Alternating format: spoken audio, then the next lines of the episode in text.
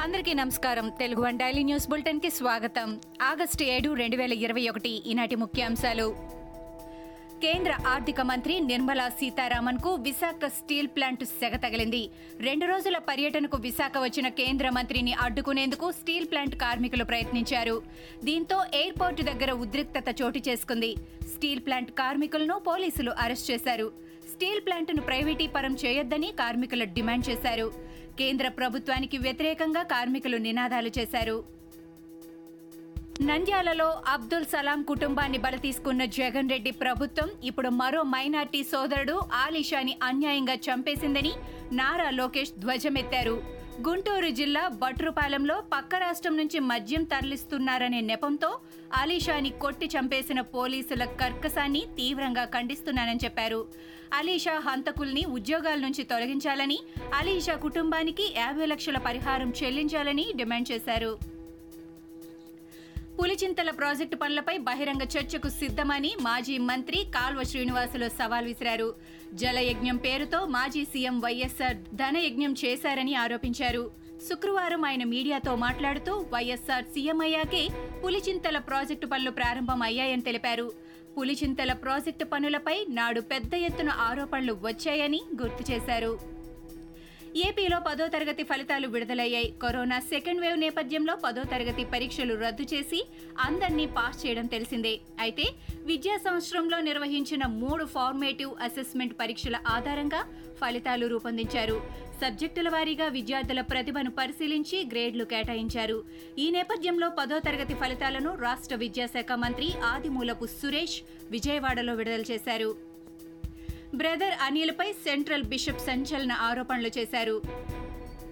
AELC ఆస్తుల కబ్జాకు brother Anil కుట్ర పన్నుతున్నారని ఏఈఎల్సీ సెంట్రల్ బిషప్ బాబురావు ఆరోపించారు. బ్రదర్ అనిల్ నుంచి ఏఈఎల్సీని కాపాడాలని ఆయన కోరారు. చర్చి విలువలను ఏలియా వర్గం కాలరాస్తోందని ఆయన ఆవేదన వ్యక్తం చేశారు. ఓ వర్గానికి పోలీసులు కొమ్ము కాస్తున్నారని ఆయన ఆరోపించారు. కోర్టు ఆదేశాలను సైతం పోలీసులు పాటించడం లేదని బాబురావు విమర్శించారు. ప్రభుత్వం రైతుల రుణమాఫీకి సన్నాహాలు చేస్తోంది. ఈ నెల పదహారో తేదీ నుంచి రైతుల ఖాతాల్లో రుణమాఫీ మొత్తాలను జమ చేయనున్నట్టు ఆర్థిక శాఖ మంత్రి హరీష్ రావు వెల్లడించారు. ఆరు లక్షల మంది రైతు ఖాతాల్లోకి రెండు వేల ఆరు కోట్ల రుణమాఫీ డబ్బులు జమ చేస్తామన్నారు. యాభై వేల లోపు రుణాలన్నీ మాఫీ చేయనున్నట్టు తెలిపారు. బ్యాంకర్లు రుణమాఫీ మొత్తాన్ని ఏ ఇతర ఖాతా కింద జమ చేయవద్దని అన్నారు.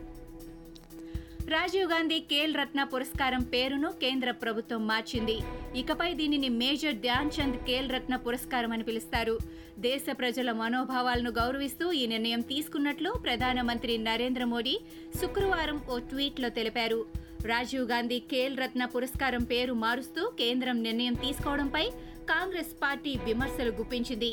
మోదీ ప్రభుత్వం రాజకీయాలు చేస్తోందని మండిపడింది.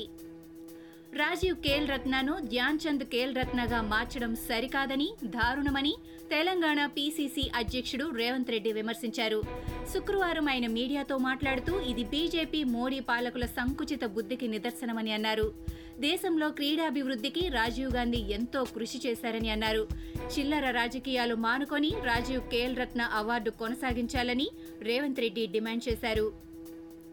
కేంద్రం తెచ్చిన వ్యవసాయ చట్టాలకు వ్యతిరేకంగా రైతులు చేస్తున్న ధర్నాకు విపక్షాలు మద్దతు తెలిపాయి. ఢిల్లీ జంతర్ మంతర్ దగ్గర అన్నదాతల ఆందోళన ప్రాంతానికి చేరుకొని సంఘీభావం తెలిపాయి. సేవ్ ఫార్మర్స్ సేవ్ ఇండియా అంటూ నినాదాలు చేస్తూ రైతులకు విపక్షాలు మద్దతు తెలిపాయి. రాహుల్ గాంధీ కూడా ధర్నాలో పాల్గొన్నారు. వ్యవసాయ చట్టాలకు వ్యతిరేకంగా నినాదాలు చేశారు. ఒలింపిక్స్ హాకీలో కాంస్య పథకం కోసం జరిగిన పోరులో ఓడిన తర్వాత భారత మహిళలు కన్నీరు మున్నీరుగా విలపించారు. దేశానికి పథకాన్ని అందించే అవకాశాన్ని త్రుటిలో చేజర్చుకోవడాన్ని తట్టుకోలేక మైదానంలో కన్నీరు పెట్టుకున్నారు. జట్టు ఓటమి పాలైన వెంటనే హాకీ జట్టు కోచ్కు ఫోన్ చేసిన ప్రధానమంత్రి నరేంద్ర మోడీ కన్నీరు పెట్టుకోవద్దంటూ వారిని ఊరడించారు.